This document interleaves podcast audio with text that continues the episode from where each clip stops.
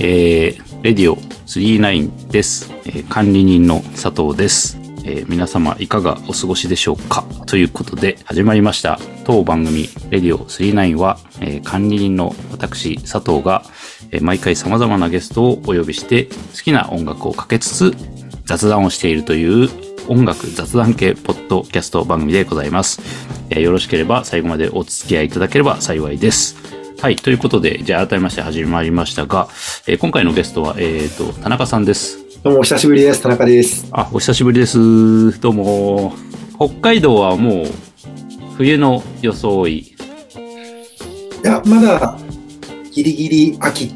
あの、初冠雪を記録した地域もあるんですけど、僕が住んでるところはまだ、えっと、今、イチョウの木の葉が散ってるって感じの地域ですね。それでもやっぱりもう気温としては2桁ないですか寒い時は最低では最低そうですね最低気温は基本1桁台ですねあ、はい、じゃあそろそろね、えー、タイヤを冬タイヤに皆さん履き替えていただいて、ね、スリップすることないような楽しいカーライフをぜひ 何の番組やって感じですけど しょっぱなか楽しいカーライフをぜひ送っていただきたいということではいね、あの、冬タイヤ、私もですけど、11月入るくらいには早々に履き替えなきゃいけませんな。うん、そうですね。11月前には、ね、はい。はい。ということで、今日はですね、あの、結構盛りだくさんでございます。はい。まあ、ありがたいことでリクエスト等いただいておりまして、そちらもかけつつ、えー、いつものテーマもこなしつつやってまいりたいと思います。ではですね、まずはあれですかね。タイトルコールをしましょうか。ここ数回ずっと忘れてたんで、タイトルコールを忘れないうちにね、しておきましょう。えー、皆さん、じゃあよろしいでしょうか。はい。えー、それでは、第50回なんですよ。実は切り番でね、今日。あ、マジですか。はい。ついに到達したと第50回音楽番組、エディオ39。respect many people for the job they've done. Wanna be rappers brag about already being the best. I respect many people for the job they've done. Wanna be rappers brag about already being the best. Spitting super gas whenever I could. Spitting haters full of jealousy is what I like especially. Unlike the Lord of Funky Man that lack finesse. Unlike my profession is a blessing. えー、ということでね、レディオ39のテーマ2。かっこジャジーヒップホップ風というやつでした。はい。ではでは早速、まあ先ほど言いました通り、ありがたいことにリクエストいただいておりますよ、田中さん。すごいですね。リクエストが来る番組になったんですね。 1年かけて。まあ、あの、やっぱりね、リクエストとかお便りとかね、おはがきはラジオの花ですからね。ああ、本当ありがたいですね。はい。ということで、じゃあ、先月ですが、はい、ご指名ですので、私が、はい、指名されておりませんが、読ませていただきたいと思います。えー、ラジオネーム、もこもこさんからいただきました。ありがとうございます。ファンクラブに入っている母の影響で、スピッツ大好きです。前回ね、スピッツ特集、スピッツを聞こうの回3をやりましたんでね。それに対する、まあ、レスポンスということですね。えー、変化球にはなりますが、昔、クレバさんとコラボした、クレバいいのに、フィーチャリング草野正宗 from スピッツをリクエストですと。えクレバさんの武骨なラップと草野さんのニュートラルな声が相まって隠れ名曲だと思います。ということで、えー、もこもこさんからリクエストをいただきました。ありがとうございます。田中さん、この曲知ってますあ、いえ、あの、初めて知りました。あ、まあ、まあですか。僕もね、割と最近、はい、あの、存在はしてたけど、深く聞いてなかったんで、最近このお便りもいただいてから聞いてみましたけどね。これはやっぱりこう、変化球とこう書いてある通り、本当にスピッツではない感じがしますね。えー、じゃあ早速ね、まずはリクエスト曲いきたいと思います。えー、もこもこさんからのリクエストです。えー、クレバ、草野正宗、from スピッツで、クレバいいのに。もこもこさんからのリクエスト曲で、クレバ、草野正宗、from スピッツで、クレバいいのにでした。これ、あの、リリースが2007年なんですね。で、なんかこう、まあさっきも変化球って言いましたけど、この、スピッツ以外のトラックに、この正宗さんの声が乗るというこの違和感。 でもいい曲なんですよね。聞いてみると。トラックがすごいメランコリックというか。そうだね。うん。うん、なんか昔はさ、正直、多分2007年当時だと、僕、クレバさんって僕そ、そんなになんか、あんまり、そんなにこう、好意的には見てなかったかもしれないですけど、うんうん、割と最近すごい好きでさ、クレバさんって。うん。うん。今聞くとすごくいいですね。確かもともとフリースタイルから、あの、上がってきた方で、ああ、そうなんですか。あの、本当今 MC バトルとかすごい流行ってますけど、うん。流行る前からやっても、あ、そうなんですね。若い時からすごいそ、その舞台でも活躍されてたみたいですね。今だとね、結構あのフリースタイルダンジョンとかの影響で結構流行ってますけど、当時うんフリースタイルダンジョンなんかないもんね。そうですね。あということで、えっ、と、もこもこさんからのリクエスト曲でした。ありがとうございました。りがとうございました。 Radio 39. で、次ですが、謝罪を挟みます、一個。おあの、謝罪ね、これ。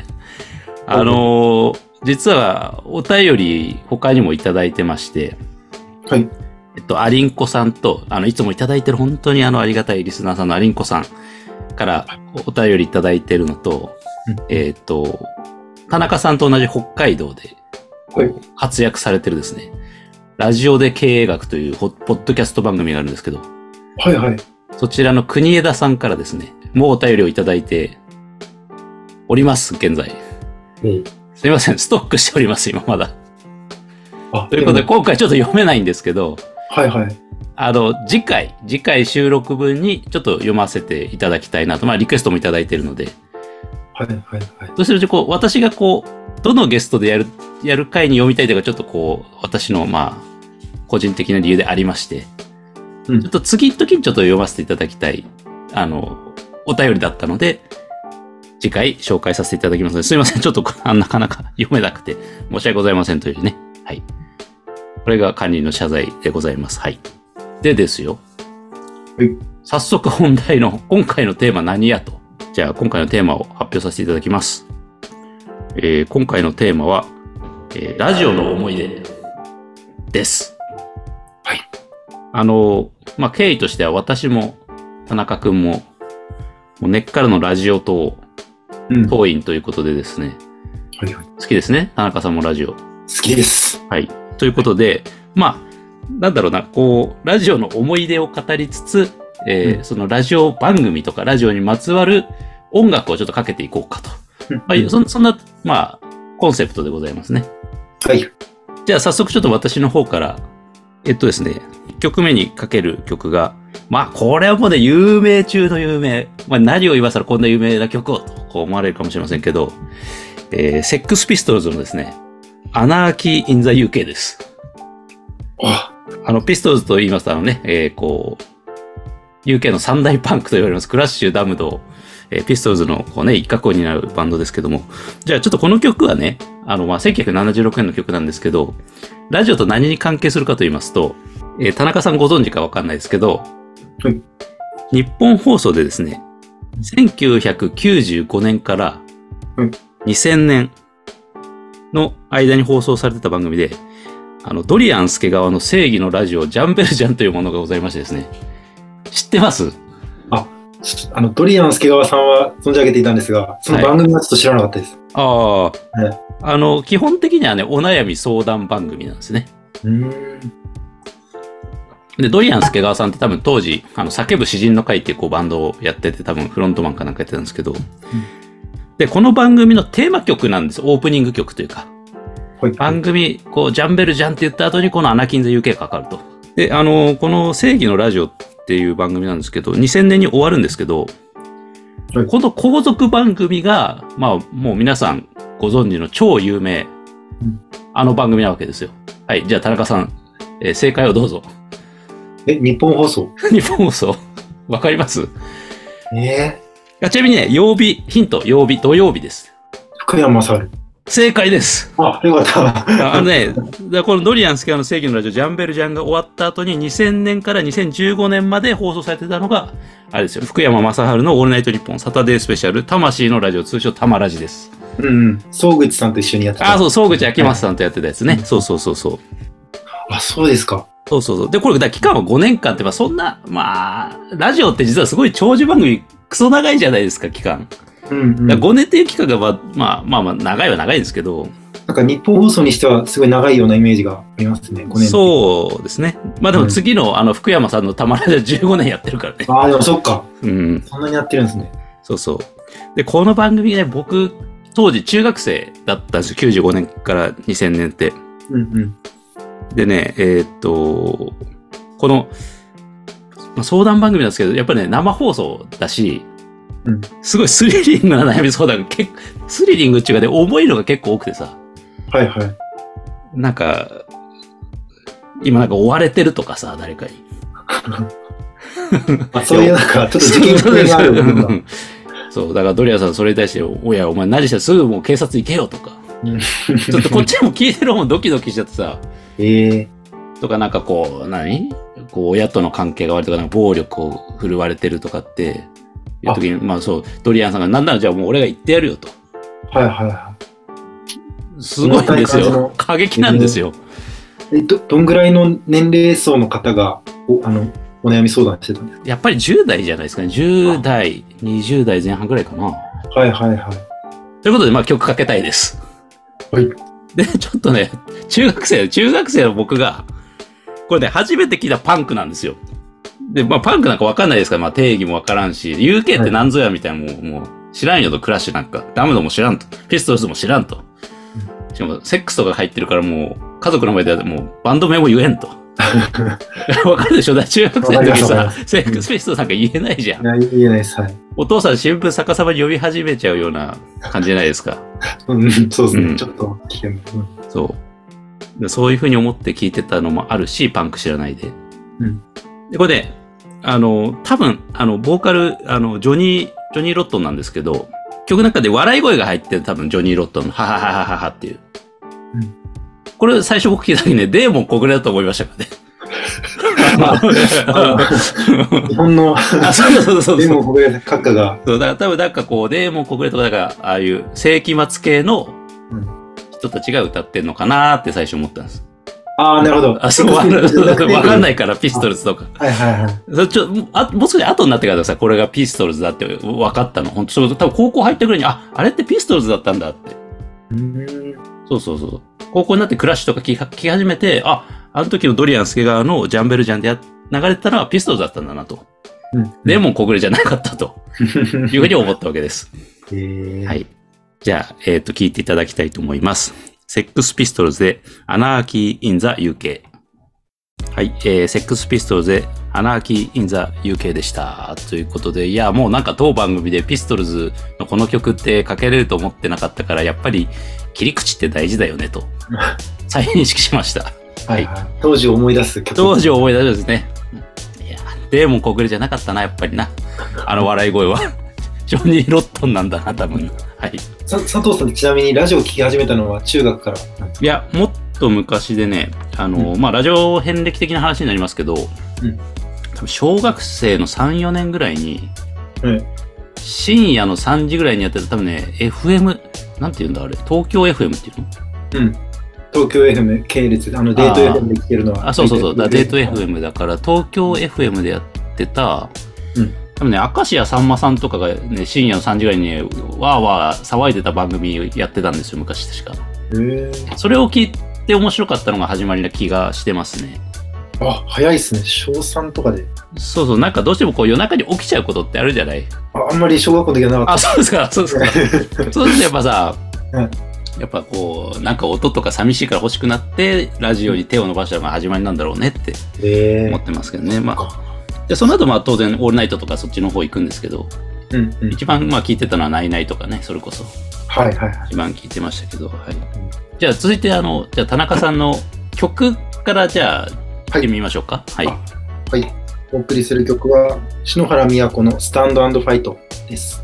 これはどんな、こう、エピソードございますでしょうかはい。えっと、このシンガーソングライターの篠原美也子さんなんですけれども、はい。えっと仙台のですね、TBC ラジオですね、東北放送の方で、はい。篠原美也子のありえない日々っていう番組を、えっと、僕が高校時代にやっていて、はい。あの結構まあ時間帯は30分番組で変わったりしたんですけど、まあ、日曜の深夜とか土曜の深夜とかそういった時間帯にやっていて、であのすごいこう歯に衣着せぬ物言いと言いますかおお。なんか社会の問題出来事とか、まあ、自分の好きなスポーツのこととかあとまうんあうんリスナーさんから送られるお便りに対して、うんもう本当に自分の思うな思うがままにトークをしてうんその後に自分の曲をかけるっていうような流れで番組は進んでいたんですけれども、はいはい。もう日曜深夜とかその布団に入りながらこの篠原さんの声を聞いてるとすごいこう安心感が自分的にはあってああ、日曜深夜ってちょっとポイントだよね。そうですねなんかうんま,、また月曜日始まって次の日から学校かとかちょっといろいろ考えたりする中であの憂鬱な時間ね、なんとなく。そうですね時間の中で。うん。はい結構、まあ、励まされたというかちょっと笑える瞬間もあったりとかっていうのが布団の中であってという方でもともとこの方も「オールナイト」の2部をあのデビュー当時は経験されてたりとか、へえ、はいあ、そうなんですか。へえ。はい、その後、まああの TBC の方でそのラジオをやってたっていう方になりますああの、まあ、これを多分聞いてるリスナーの方って多分、宮城県以外の方も、っていうかほとんどが宮城県以外の方なんですけど、TBC っていう企業では TBS 系列だよね。そうですね、基本、まあ、TBS と、あとまあ日本放送の番組も、あ、えっそとうかそうかそうか、そうか、はいいそうかそうか、一概には言えないのか。仙台はその1曲しか、一曲しかないもんね、一曲がない AM はね。はいうん。そうか、だから日本放送も入るし、はい、 TBS も入るし、たまに文化放送とかの番組入るし、あそうですね、文化放送も入るし、まあ、うん自社制作番組も入るしみたいな感で、じこれでし篠原美和子さんの番組は、えっと、あれなの ?TBC 限定なのえっと、多分ネットしてなかったと思います、TBC 限定だったと思います。あ、ロ本当のローカル番組だったんだ。へえ、あ、そうなんですね。なるほど。はい、で今日おかけおかけする曲が、まあ、よくこの方が流してた曲であの、とても好きな曲だったので、流したいと思います。はい。篠原美也子でスタンドファイト。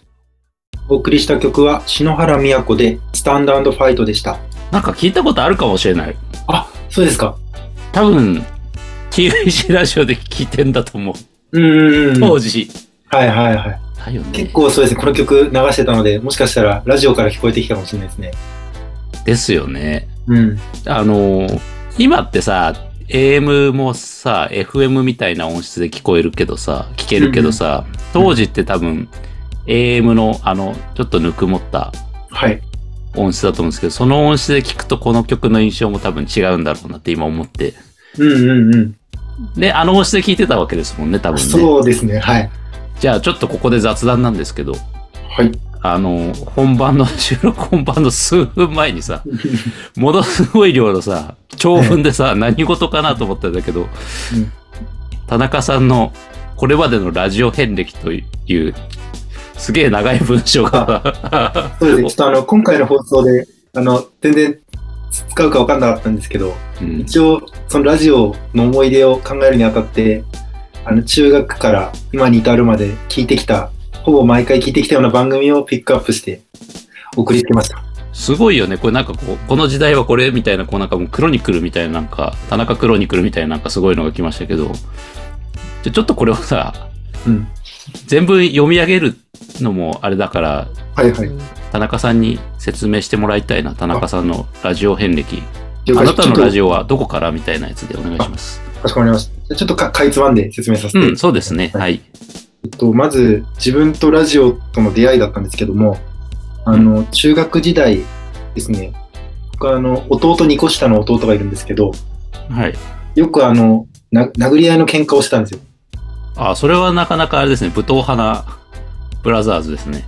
そうですね。なんか何が理由かは一切覚えてないんですけど、よく、はいあの、殴り合いの喧嘩をしていて、うんうん。そうすると親が、あの、これもちょっとどうかしてると思うんですけど、テレビのコンセントを切るんですよ。ああ、すす コンセントを切断されたって書いてありますもんね。はい。はいで、そうするともう、もうテレビとすごい大好きだったんですけど、うん。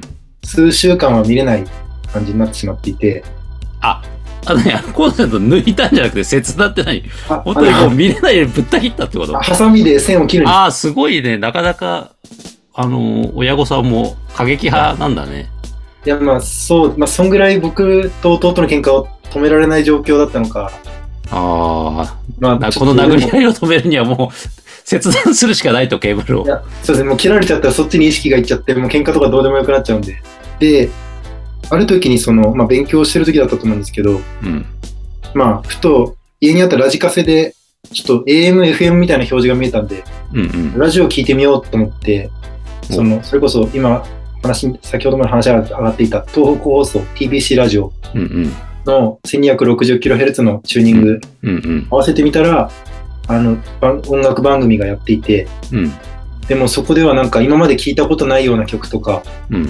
あといろんなラジオネームでこうお便りが読まれたりはいはい。こうやり取りがされていてしかもこうそういった内容がこう無料で聞けるっていううん。のにちょっと衝撃を受けたというかこんな世界があったんだってその初めて聞いた時にびっくりしてでそれからまあテレビが復活した後もラジオを聞くようになって、うんうん。まあメインがどんどんラジオになってったっていうのがまず中学時代なんかこう、中学生ぐらいの時ってさ、テレビはやっぱ家族でみんなで共有するもんだけど、ラジオって、なんとかこう一人一台というか、はいキープできるじゃないですか、自分のものを。だはいからこう、だから自分の部屋でこう、なんか、いいよね。はいこう、一人で聞く時間がすごくあそうですね良かったなと思って。うで、なんかこう、勉強とかもね、まあ本当は多分勉強しながらラジオ聞くと、あんま勉強してないんだけど、あそうですね番組に耳がいっちゃってさ、実は。はいでも寂しいからつけたりしてさ、はいそういう時代があるよね、中学、高校ってね。まさにそうで僕高校時代も特に高校時代がラジオにのめり込んだ時代だったんですけどうんうん。その時はもう深夜までそれこそオールナイト聞いて、その後、えっと、TB、TBS 系列のジャンク2っていう番組が、ああ、そうそう、宮城県はそうなんですよね。はい1時から3時は日本放送のオールナイトが入って、はい3時からは TBS のジャンクが入るんで、すごいよね、結構。そうなんです。あ偉いよねえっとあれですね、あの、オールナイトとジャンクが多分同じ時間にやってて、うんうん。その、えっと、ジャンクの2部にあたるジャンク2っていうのが TBC ラジオでネットしてたんですよ。ああ、そうか、ジャンク2なのか。はい。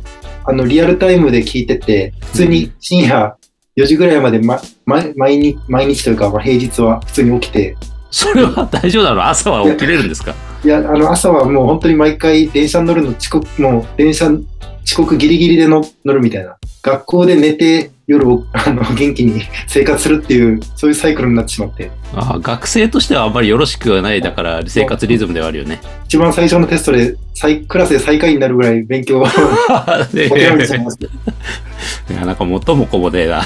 た。はい。やばかったです。ちょっと、高校時代は本当に勉強はほとんどしてなくて、もうラジオばっか聞いてた記憶なんですけど、録音とかはしなかったですか録音もあの MD に録音していて、うん。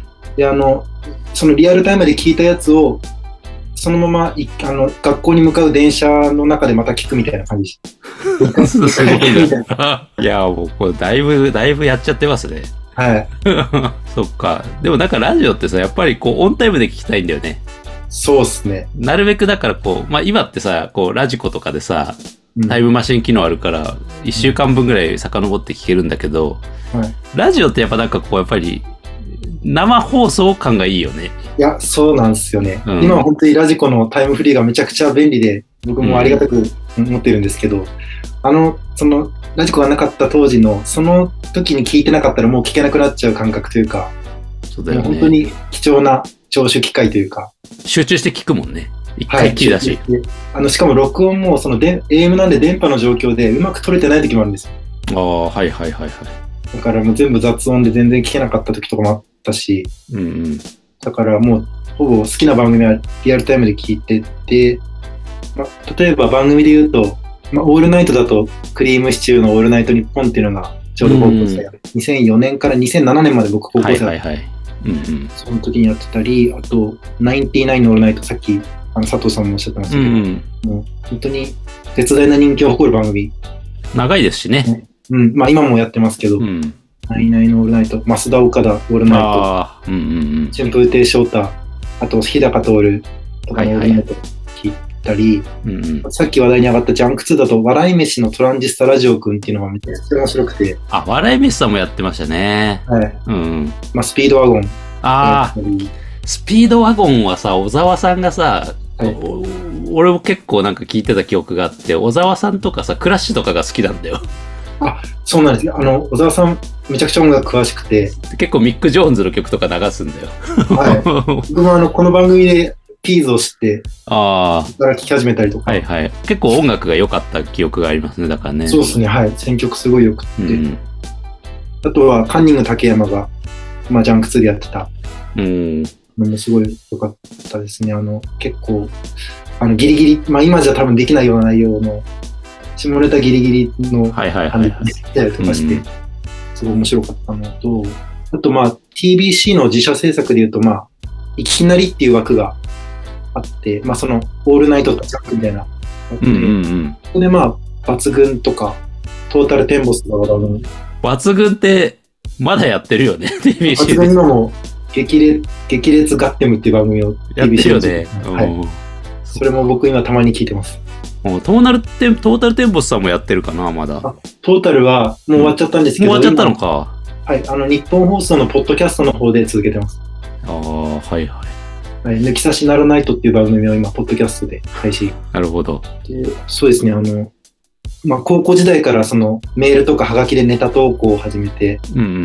まあ、そこでもう本当読まれることが生きがいというか、もうネタを送って、もう、そうですね、授業中も本当にノートにネタを考え、こうな殴りがけでか考えたりとか、いや、田中さんは結構ガチのハガキ職人ですもんね。そうですね、高校時代まで頑張ってて、本当に将来の夢、あの、放送作家なりたいと思ってたけど、本当に。はい。で、やっぱり聞いてる番組もこうやって見ると、お笑い芸人の方がやってる番組を多く聞いてるイメージがありますね。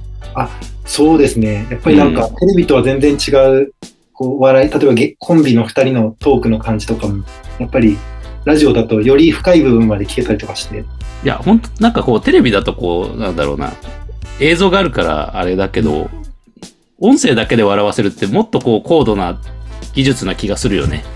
そうですね。ね。そう、想像、こっちも想像させられますし。そ想像させなきゃいけないしね。うんうんうん。喋そうりです方としてもね、お笑いが伝わるように。そうするとやっぱり、クリームシチューとかナインティナインっていった芸人は、それがすごく上上手というか、ああ、面白かったですよやね。りとりがこう見えるというか、うん。うんうん。じゃあさ、ちょっとここで、リクエストを挟もうか。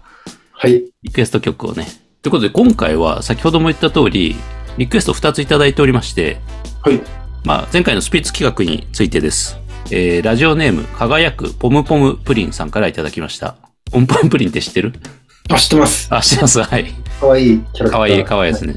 えー初めてお便り送らせていただきます。えースピッツを気候の会3を拝聴しました。やっぱりスピッツって最高だなぁと改めて思う今回も素敵な回でした。いやー、ほんとそん、そう言っていただいてありがとうございます。で、1曲目の紹介が、えー5000光年の夢は痺れましたと。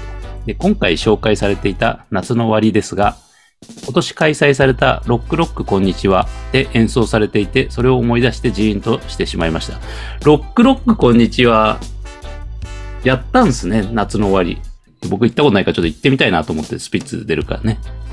で、はい、続き。スピッツの好きな曲、アルバムは永遠に悩めるテーマでとても難しいのですが、愛の言葉が暫定1で好きな曲で、スピッツが暫定1で好きなアルバムですと。でもしよろしければ、ファーストアルバムスピッツのテレビという曲を流していただけたら嬉しいです。えーこそっとリクエストしておきますと。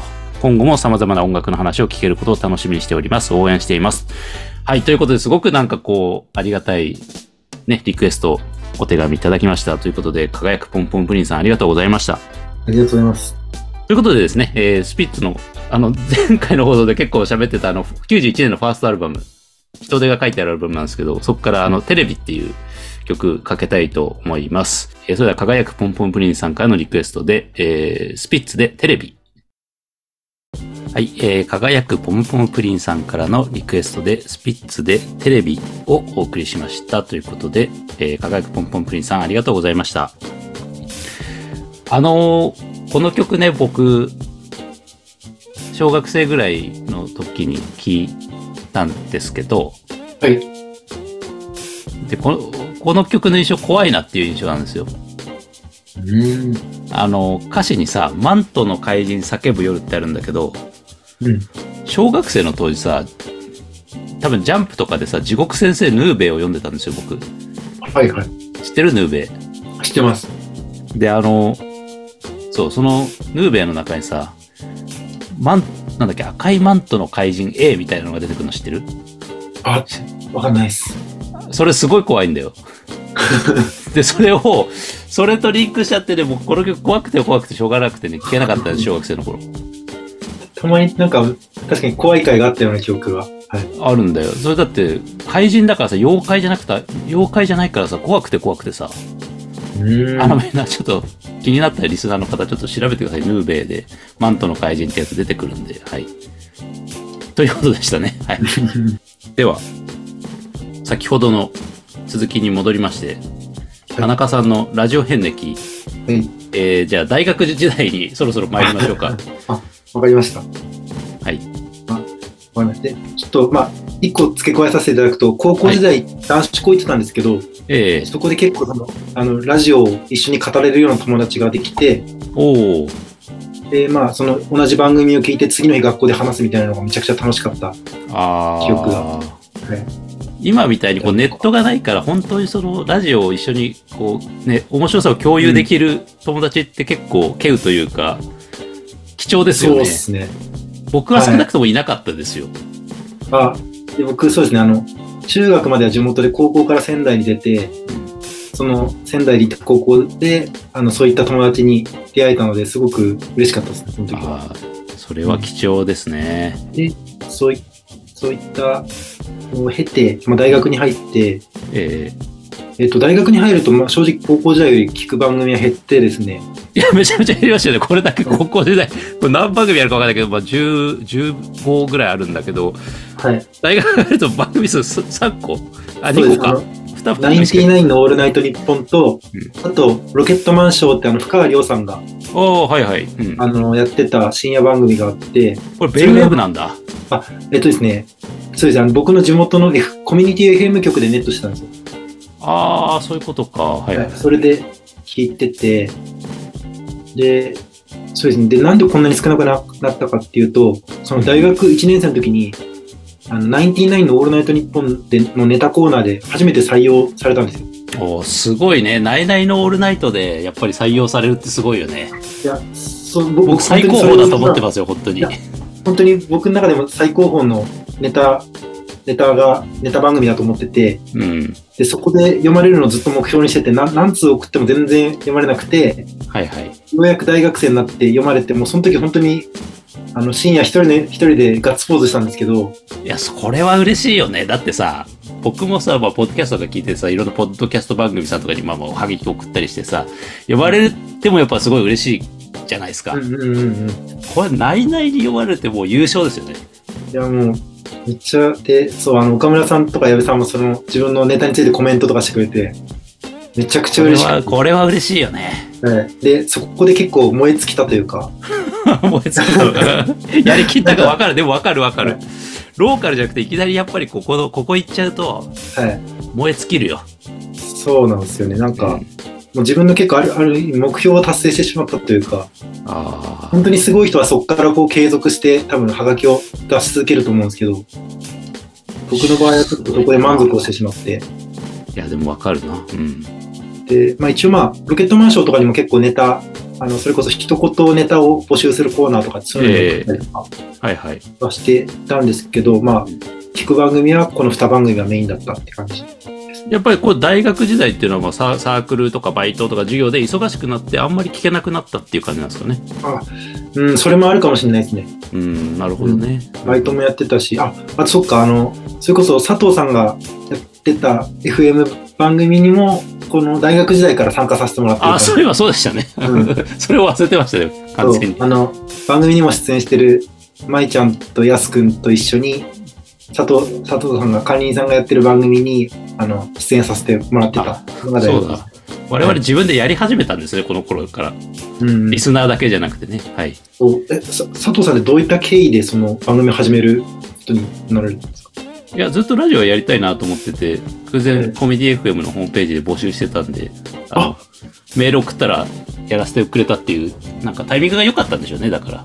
あじゃあこういうことやりたいんですみたいなのを伝そうですえてね。それが通ったみたいな、そう。で、なんか、かけたい音楽の、なんか、まあ、CD 持ってきてって言われて、はいまあ、持ってったら、なんか、古くせえのばっかだなって言われた僕は、あの、 記い憶とやしてかあなるり渋いのかけてるなとは思あってとました僕けど僕渋いのす結構やっぱ多いからやなんかどれもなんか古くせえのばっかだなって言われたのをね覚えてますよ いやそれが良かったりするんですよねそうですねはい、はい。で、そうですね、あの、それを経て、社会人に、まあ、2011年から社会人になって、うんあの、働き先が東京にいてたんですけど、を出ました東京時代はい。で、この時は、正直、仕事が結構、もう、なんか、うん忙しいというか、うんうん帰ってくるのが結構遅くて、毎ん毎日が、で、ラジオあんまり聞いてなくてですね。うん。で、唯一聞いてたのが、ポッドキャスト番組のレディオ DTM っていう番組。おーもう田中さん的にはもう2010年代からはもうすぐポッドキャスト入ってるんですね。そういう意味でリスナーとしてね。そうですね、この時に、あの、まあ、その東京のインディーシーンの曲を紹介したり、まあ、そのアーティストに直接インタビューして、話を聞くみたいな番組を、まあ、このレディオ DTM やっていて、うんうん。もうすごい、なんで、当時、そのライブハウス行く前にこの番組聞いて、いろんなアーティスト知ってっていうので、あの、かなり参考になりましたね。なるほどですね。で、えっと、そうこうしてるうちに今に至りまして、えっ今とだいぶこれこれを見ると復活というか高校時代にだいぶ近づいてる感じがしますいね。やもう本当にラジコ様々で、あ、やっぱラジコの恩恵はでかいんですか。でかいですね。まあ当然一週オ間ンタイプ。でなんか聞けないもんね。社会人になるそうっとすねオンラインとは。 1週間アーカイブされて、しかもエリアフリーで全国の聞けるっていう、もう本当に夢のような機能を使って、もう今、多分毎1週間で 10, 10番組ぐらいは聞いてる感じです。やっぱりでもオールナイトとかジャンクは好きなんですね。こうやって見るとね。好きです。ジャンクだと伊集院とか爆笑問題、あとオールナイトだと霜降り明星、オードリー、まあ、佐久間、うん佐久間さんのフロントゼロとか、はいはい。あとまあ空気階段、TBS で空気階段の踊り場、空気階段のラジオもなんか本当に、なんていうか人間性を見せてくれるラジオで、二人の、おーあの、本当に売れない頃からやって、うん。あの、今もう本当にスターダムにのし上がってる感じを、その、なん近い視点でこう見られる、なんかこうドドキュメントを見てるような感覚でこあーう楽しめる番組で、なるほどね。うん、結構二人の人間味が見られる番組で、ぜひ聞いていただきたいんですけど、おすすめって感じですね。おすすめです。これを見るとやっぱりあれですね、オードリーのオールナイトニッポンとか、やっぱ霜降り明星のオールナイトニッポンとか、まあよくこう最近の若い人でもすごく聞いてるなという印象があって、はいはい。なんか他のでポッドキャスターさんやられてるポッドキャスト番組とか見聞いても、結構この名前ってやっぱりこうビッグネームで出てくるなという印象ではございますね。はいはいはい。まあ、そうですね、あのこの二組に共通するのがもうんう、フリートークがめちゃくちゃ面白いっていうのは、あまあ、あの、そのコーナー、ネタ送られてくるコーナーもうんすごく面白いんですけあ、ど、うんうん。やっぱり2人の掛け合いだったりとか、2人が持ってくるトークっていうのがもう本当に毎週面白いですね。ああ、そうなんですね。なるほどね。結構やっぱこうトーク番組とかが田中さんはお好きなんですな、お笑いとかの。そうですね、なるほどね結構お笑い芸人のトーク番組は特に好きかもしれないあんまり音楽番組を聴いてるって感じではそんなになさそうですもんね。ラジオでねそうですね、まあ音楽がよくかかる番組だと、まあ、あの、JWAVE で毎週日曜日やってるトラベリング・ウィザート・ムービングっていう、あの野村君一さんという方がうんやってる番組は結構音楽がかかったりとかするんですけど、はいはい。まあ基本、そうですね、トーク番組聞いてる感じですね。はい。うんこのノースウェーブでやってるカッツ・イン・ザ・モーニングっていうのはどういう番組なんですかこれはですね、あの、朝の、えっと、あワイド番組、あの、S えー FM ノースウェーブって北海道の FM 局なんですけど、こはいはい。こで帯でやってる番組で、まあ、この番組も結構そのニュースだったり、うんああの、地域の情報だったり、あと、曲も結構、あの、曲も結構かけるような、はい。あそんな番組って感じです。なるほど。あとはこのすすきのの。すすきのの STV ラジオ、これも北海道の AM ラジオ局で放あ、送されて、 AM なんですね、これ。あはいうん10月、今月から始まった番組なんですけど、えええっと、もう文字通りすすきの、あの、夜の街すすきのの情報をお送りする番組で、あ、なるほど、面白そうですね。はい、すすきので、へーえっと、えっと、居酒屋を経営している方と、えっと、もう一人居酒屋を経営しているお笑い芸人、札幌吉本のお笑い芸人の方二人でやってて、札幌吉本っていうのがあるん ですかあ、なんかはい、あの、多分森マンとか、リマンクさん。ええええはいええはいはいい。たりとか、ええそうなんだ。昔、錦鯉の、あの、正則さんがいたりとか、あ、錦鯉さんって北海道なんですっけそうですね、あの、長谷川正則さんは北海道ですね。ああ。最近こうね、よくピルクルの CM で、あ、ピルクルうんうちの 子供がもう無限再生してますけどね、ピルクルの CM を。の名前ですかはい。はい。で、結構まあ、本当になんでしょうね、あの、すすきのの例えば、あの店を始めるにあたって家賃相場いくらぐらいかとか、その、どういったお店が今流行ってるかとか、そういう情報もあ、めちゃめちゃだから役に立つんだ、お店をやる人とかに は。不動産会社さん呼んで、そういうトークをしてたりとかして結構面白いんですそれをなんで聞いてるんですか、田中 さんは。いやー結僕やっぱすすきの大好きで、ああ、そうなんだ。今ちょっとすすきの、あの、札幌から離れた場所に住んでるんで、うん。あの、それを聞きながら思いを馳せるっていうああ、すすきの愛があるわけですね。好きな愛がやっぱりいろんなあの思い出があるので好きなんで そうですか。わかりました。すごいよ、ボリュームが。 歴史の。はい。ありがとうございました。じゃあ曲に行きましょうか、そろそろ。はいじゃあね、私の2曲目なんですけど、えー林原めぐみさんのですね、えー東京ブギーナイトという曲を持ってきました。はいはいはいで、結構なんだろうな、ラジオ好きの人は結構聴いてるような気がしてんですけど、あもうこのタイトルを聞いたらもうはうい、ん、そうだよね。うんで、まあまあ簡単にちょっとまあウィキペディア的になりますけれど、ソースは。ちょっとせ説明させていただくと、まああの、林原めぐみさんっていうのは、あの、まあ代表作だと、あの、コナンの灰原さんとか、うんえーっと、エヴァンゲリオンの綾波レイちゃんとかをやられてる、まあ声優さんですね。まあアーティストもやってますけど。で、この番組はですね、92年から現在まで放送中という。あ今もやってるんですやってます、やってます。 えー、すごっで、私ね、昨日聞きました。 あの、ララジコで。はいはいはいあの、全然変わってないです。あの、コーナーとかも。あそう。で、92年から放送中だからもう、さ30年やってるんですよね。えこれ30年目ですよ。ー日本放送これね、TBS ですね。あ TBS なんですかそう。で、あの、日曜の基本的に深深夜枠かな。10時とか多分11時とか。うんうんうんで、僕ね、やっぱまあ、田中さんもそうだと思うんだけど、このね、日曜の深夜のね、あの、AM の音のぬくもり感のある番組ってね、すごいやっぱね、いいんですよ。いや寂しいから。うんもう日曜深夜ってさ、ほあの、なんだろうな、時間帯によってはさ、早く終わっちゃうさ、 曲とかもあるじゃん、もう。はいはい放送休止だってピーってなんかこうずっと砂嵐じゃないけど、うんもうあれ聞くとさ、もう絶望するじゃないいやもうそうなんですよねもう俺はこの世でもうただ一人みたいな。取り残された人間であるみたいな。 いやもうそうなったらあ のラジオして振り返るみたいな そうそう。でそういう時にやっぱああいう、やっぱ、なんだろうな、AM とかさ、文化放送とかさ、遅結構遅くまでやってんだよね、文化放送とか日曜とかでも。はいはいで、この番組は日曜のその寂しい時間帯に、この、あれなんですよ、林原めぐみ姉さんの声に癒されると。まあ、そういう感じですね、リスナーからしてみるいと。やめっちゃ癒されてましたね、そう。で、この AM の音で聞くのがもう私はすごく好きで、うん結構、いつぐらい聞いてた高校、大学ぐらいの時は結構ヘビーリスナーだった気はしますね、毎回。ほうほうほうでね、2021年の時点で放送もう1500回を超えると。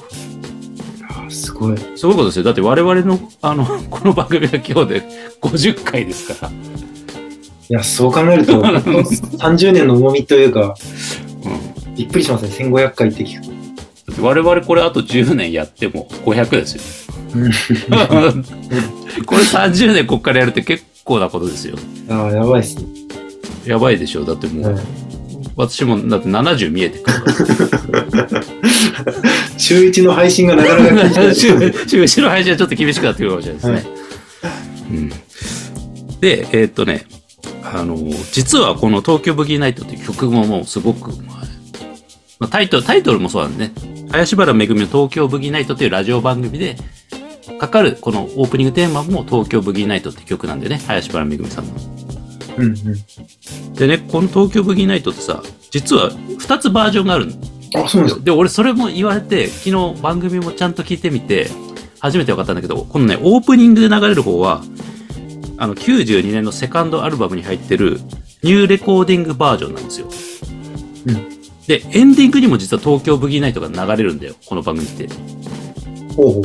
で、そっちはね、えっ、と、2002年の10枚目のアルバムに入ってる、2002年バージョンってやつで、結構違うのよ、ああイントロから。へえ。そう。で、今回なおかけするのはオープニングで流れる方の、このニューレコーディングバージョンってやつなんですけど、ということでね、2つバージョンがあるんで、あの、気になった方は両方聞いていただくと、あと、ラジオ番組もね、現在放送中なんで聞いていただけるといいかなとあの、ラジコとか、ね、ラジコプレミアムか入ってるとね、聞けますからね、すぐ。ということで、はい、えーじゃあお聞きください。林原めぐみで、東京ブギーナイト、ニューレコーディングバージョンです。どうぞ。はい、えー、林原めぐみで、東京ブギーナイト、ニューレコーディングバージョンでした。では、次、田中さんの2曲目参りましょうか。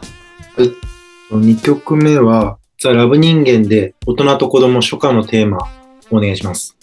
これは、どういった、これはですね、えっと、社会人なりたての頃に聴いてた、あの、レディオ DTM で出会ったアーティストが、ああ、はいはいはい。だったんですけど、うんうん。えっと、ちょうどその頃っていうのが、ラブ人間がインディーズからメジャーに行くタイミングですごいこう勢いがあったうんうん。タイミングだったんですよね。で、僕が上京して初めて行ったライブイベントは実はそのレディオ DTM の200回配信記念イベントみたいなのがあって、へえ、あ、そういうのも言ってんですそね。れ、あ、はい、それで初めてラあのライブハウス行って見に行った時に、まあラブ人間も出てて、うんうん。その時に、あの、聞くような、その時から聞くようになったんですけど、うん。すごいその、レディオ DTM と関わりが深いバンドで、うん。まあ、自分、自分たちでサーキットのライブイベントを開催したりしてるんですけど、うん。そこであの、そのレディオ DTM ポッドキャスト番組のブースをあの出展してたりとか、うーん。結構そのラブ人間が出演するライブに行くようになってから、好きな音楽の幅が自分の中でどんどん広がっていったというか、ああ、じゃあ結構契機になってる感じですね。そういうふうにね。入り口になって、うん。ちなみにこのレディオ DTM っていう番組なんですけど、はい。あの、結構その、東京インディーシーンのアーティストをたくさん紹介してた番組で、うんうん。今有名な人で言うと、例えば、モロハとか、あ、おー、はい、はい大。森聖子おー、とか、まあ、あと平、平賀幸恵とか、おー、ホームカミングスと一緒にやってるね。はい。2010年代前半ぐらいからもう紹介してて、うーん。みたいな感じで。あの、本当になんか、そういったシーンを知りたい人にとっては、とても貴重な番組だったなと思うんですけど、結構先取りしてる感じがしますね。はい。まあ、今も実は続いていて、あ、そうなんですか。はい。今、ちょっと、あの、携帯を変えて、そういった、いワンアーティストを深く掘るっていうよりも、こう、えっと、もうちょっとメンバーが増えてトークをするような番組に、今は、はうい。ーん。なる形ほ式どねを変えて続いてます。はい。 Spotify とかでも聞ける感じなんですかね。あ、聞きます。レディオ DTM で調べていただくと、お聞けますー。となるほどいうことで、はい。うんじゃあ、えっと、ザ・ラブ人間の大人と子供初夏のテーマをかけていただければと思います。お送りした曲は、ザ・ラブ人間で大人と子供初夏のテーマでした。はい。私もちょっと恥ずかしながらラジオの話をさせていただきますとですね。あ聞きたいです。はい。あの、田中さんほどはね、あんなに羅列するほど、多分、聞いてた番組ないんですけど、はいこれちょっと触れときたいなっていう番組がやっぱりあって、自分の中で。うんそれがね、あの、これは多分東京 FM 系列だと思うんですけど、はいあの、アバンティ、アバンティ。うんあ、の、サントリーサタデーウェイティングバー、アバンティ。うんこれってあの、92年から2013年まで放送してた番組なんですけど、要はあの、えーあ、聞いたことないですかうんと、そうですね、今パッとちょっと出てこないですね。ああ。うん。でね、土曜日のね、5時はいはいはい。からやってたんですよ、1時間。うん。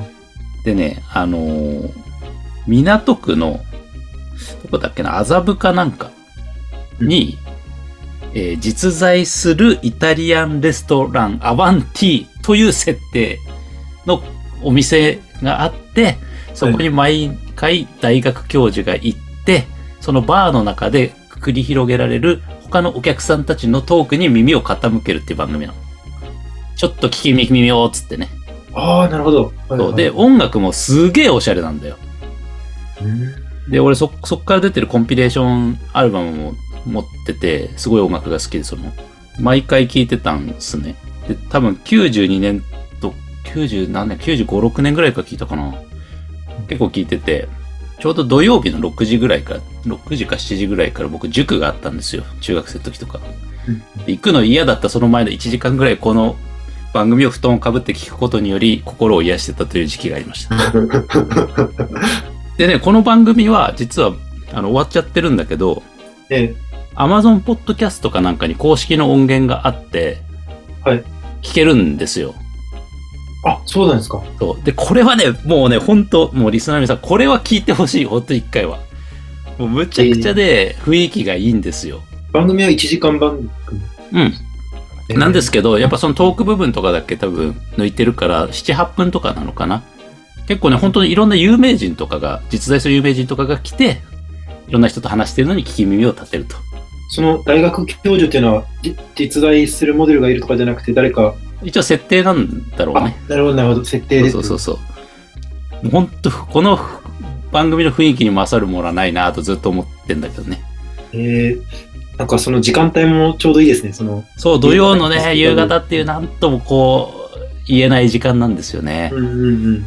はい、ということでね、それはまあ、あの、そこに、そこで出てきた音楽とかかけたいんだけど、ちょっと今回まあお時間の都合でかけないんですけど、まあそうそういう番組がまあ私の音楽、あの、ラジオ遍歴でありましたと。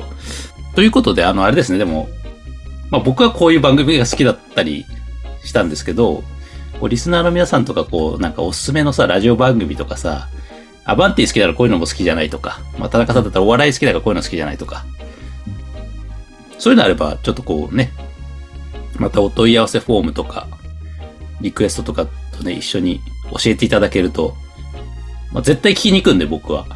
いや、嬉しい。そうですね。もし教えていただけたら、そう いうことがいいなっていうこともあるから。そう。うん。まあね、あの、今回僕がちょっと説明したドリアンスケがあの正義のラジオジャンベルジャンとかもう終わっちゃってるからあれなんですけど、ものによってはほら、アバンティみたいにさ、ポッドキャストでちょっとこう音楽の音とか残ってるやつとかもありますし、なんか、僕はそうだな、やっぱそういうアバンティみたいなやつをちょっと今欲してるかもしれないですね。おーはい。なんか、まあ、それ以外にもなんかこう、ちょっとおすすめのあれば教えてほしいなと思います。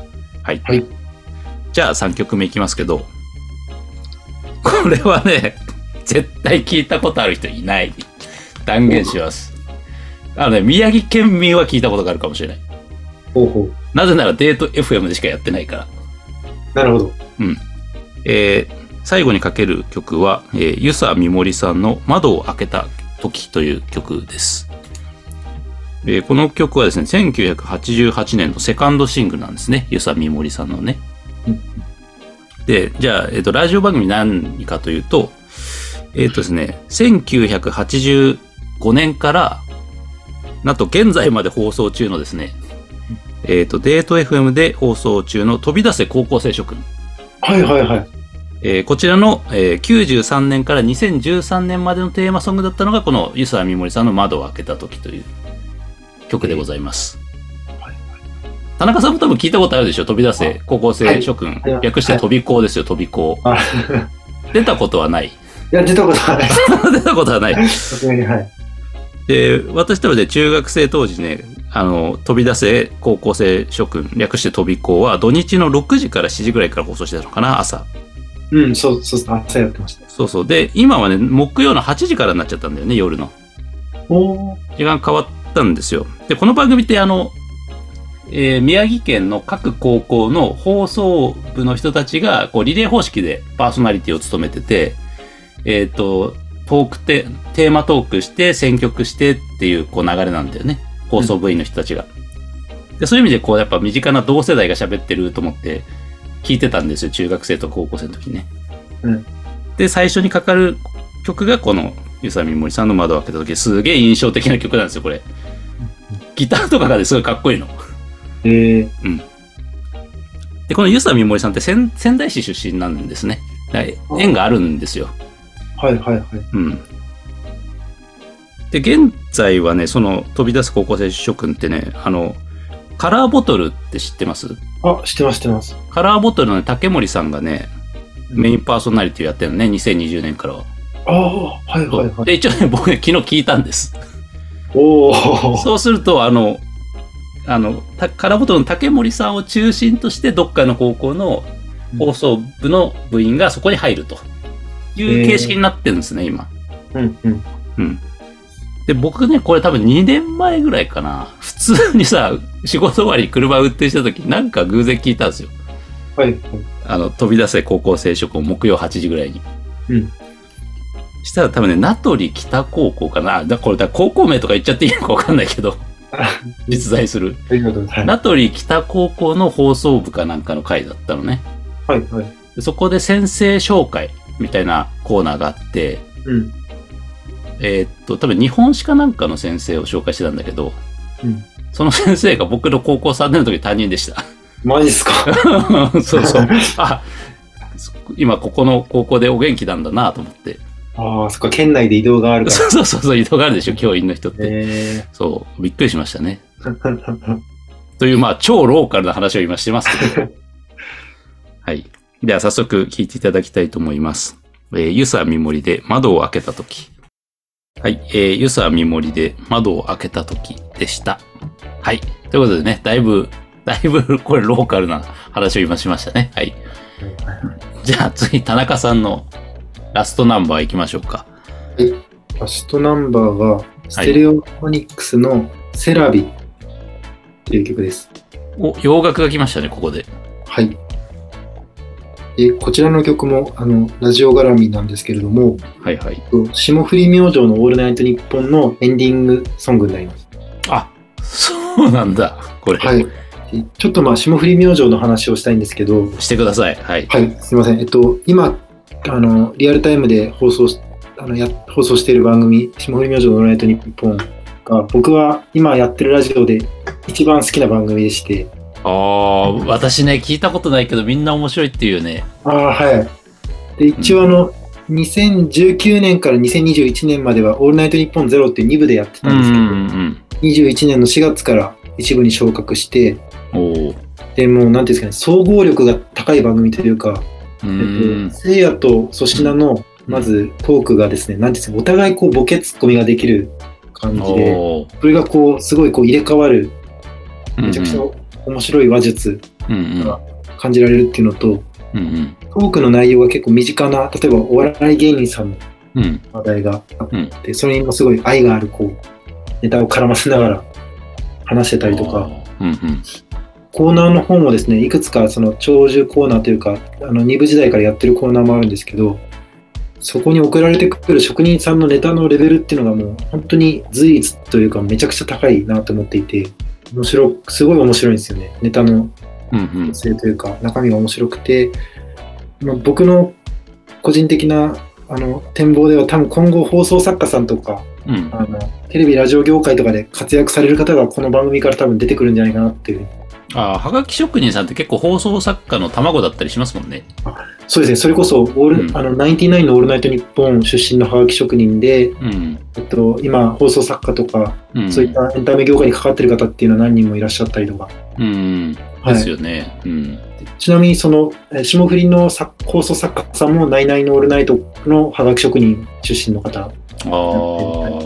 はい。一応、あの、まあ、今回曲、ステレオフォニックスの曲なんですけど、この番組自体の選曲っていうのも結構良くて、ああ、そうなんですか。へえ。はい例えば、あの、2部時代のうん。あの、ゼロ、ゼロ、オープン、えーオールナイトニッポンゼロ時代のオープニングソングが、うんオーディナリーボーイズっていうバンドの、ボうんーイズ・ウィル・ボーイズっう。ていうん曲だったり、あと、3, 3ヶ月に1回あの MVP レースって言って、その、はあの、職人さんの、うあの、ん。ポイント制で、一番多く、あの、ポイントを稼いだ人、2番、うん3番とかそういう順位付けする企画があるんですけど、はい。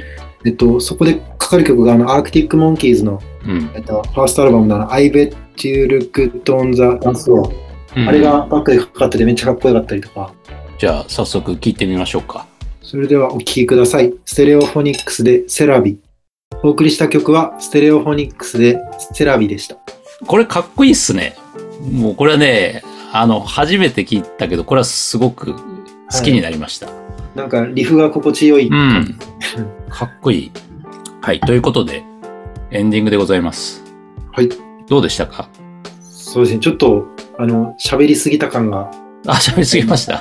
いや、っぱね申し訳なかったです。そこはやっぱりだって田中さんは愛がすごいもの、ラジオへの。そうですね。結構自分的にはラジオは本当に生活にかなり組み組み込まれてる感じで、うん。ずっとラジオと共に結構あったので、うんはいすいません。喋りすぎました。 あ、いえいえ。いや、まあ、やっぱ好きなものは語っちゃうよね。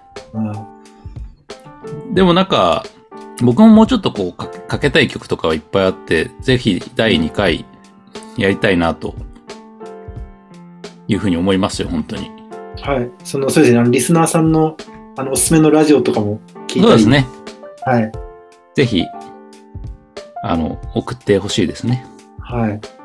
じゃあ、ここで一つ読ませていただきますと、あの、当番組ではご意見、ご感想、あの、随時お待ちしておりますので、今回みたいにね、リクエスト曲もいただけると嬉しいですね。まあ、その際は、あのできれば Spotify にある曲でよろしくお願いします。Spotify の限界を超えちゃうとかかけることができませんので、曲紹介だけになっちゃいますね。はい。あとはリクエスト、テーマ、あのなんだろう、テーマリクエストみたいな、こういう企画でやってほしいとかも募集しております。あとは Spotify ですと、あの、ね、購読というかフォローできますんで、フォローと星の評価をしていただけると、私のモチベーション向上につながるかなというところでございますので、何卒よろしくお願いいたします。はい。あとはもう、あれですね、そろそろこう年末が近くなってきたので、そろそろ、そろそろベストトラック始動という感じで、今回、もうは、は、早めに私ちょっともう裏ベストをやって、年内に年間ベストトラックを発表してしまおうかなと思っておりますので、で、来年、年明けたら、あの、皆さんのベストトラックを拾っていくような格好にしようかなと思っております。あとは、あれですね。来月は、また、クラッシュ特集なんかやろうかななんて思っているんですけど、おーはい。